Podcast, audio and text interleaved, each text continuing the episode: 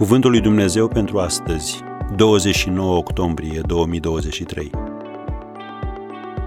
Cum să dezvolți abilități de adaptare? Bucurați-vă întotdeauna, rugați-vă neîncetat, mulțumiți lui Dumnezeu pentru toate lucrurile. 1 Tesaloniceni, capitolul 5, versetele de la 16 la 18. Pentru a reuși în viață sunt necesare abilități bune de adaptare. Agentul de vânzări are o normă. Artistul are repetiții. Terapeuții consiliază suflete deprimate unele după altele. Pilotul trebuie să stea în cabina avionului ore în șir. Predicatorul nu are niciodată liber de la pregătirea predicilor. Apoi avem părinții cu copiii mici, care timp de 14 ore pe zi trebuie să ia decizii, să țină pieptul unor voințe puternice și să încerce să fie totul pentru toți. Cum poți dezvolta abilitățile de adaptare pentru a duce o viață din belșug, așa cum a promis Domnul Isus? Vezi Ioan 10, versetul 10.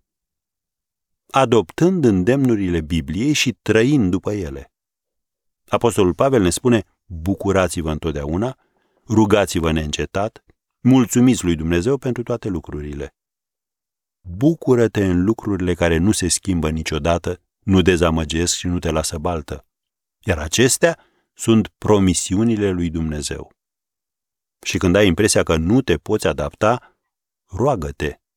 Mai mult de atât, trăiește cu inima mereu într-o atitudine de rugăciune. La fiecare respirație spune, mă încred în tine, Doamne, las totul în seama ta că știu că tu ai totul în control. Și nu uita să-i aduci mulțumiri. Când nu te poți bucura și nu ai o atitudine de mulțumire, adu-ți aminte de această maximă. Am tot bombănit pentru că nu aveam pantofi, până când am întâlnit un om care nu avea picioare. În loc să te plângi, mai bine numărăți binecuvântările.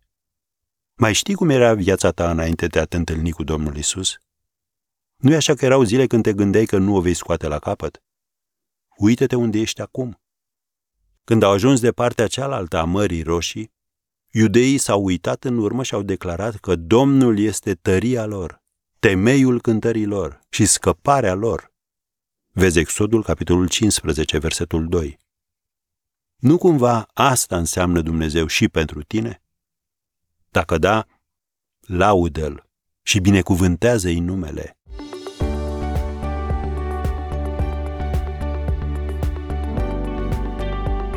Ați ascultat Cuvântul lui Dumnezeu pentru astăzi, rubrica realizată în colaborare cu Fundația SER România.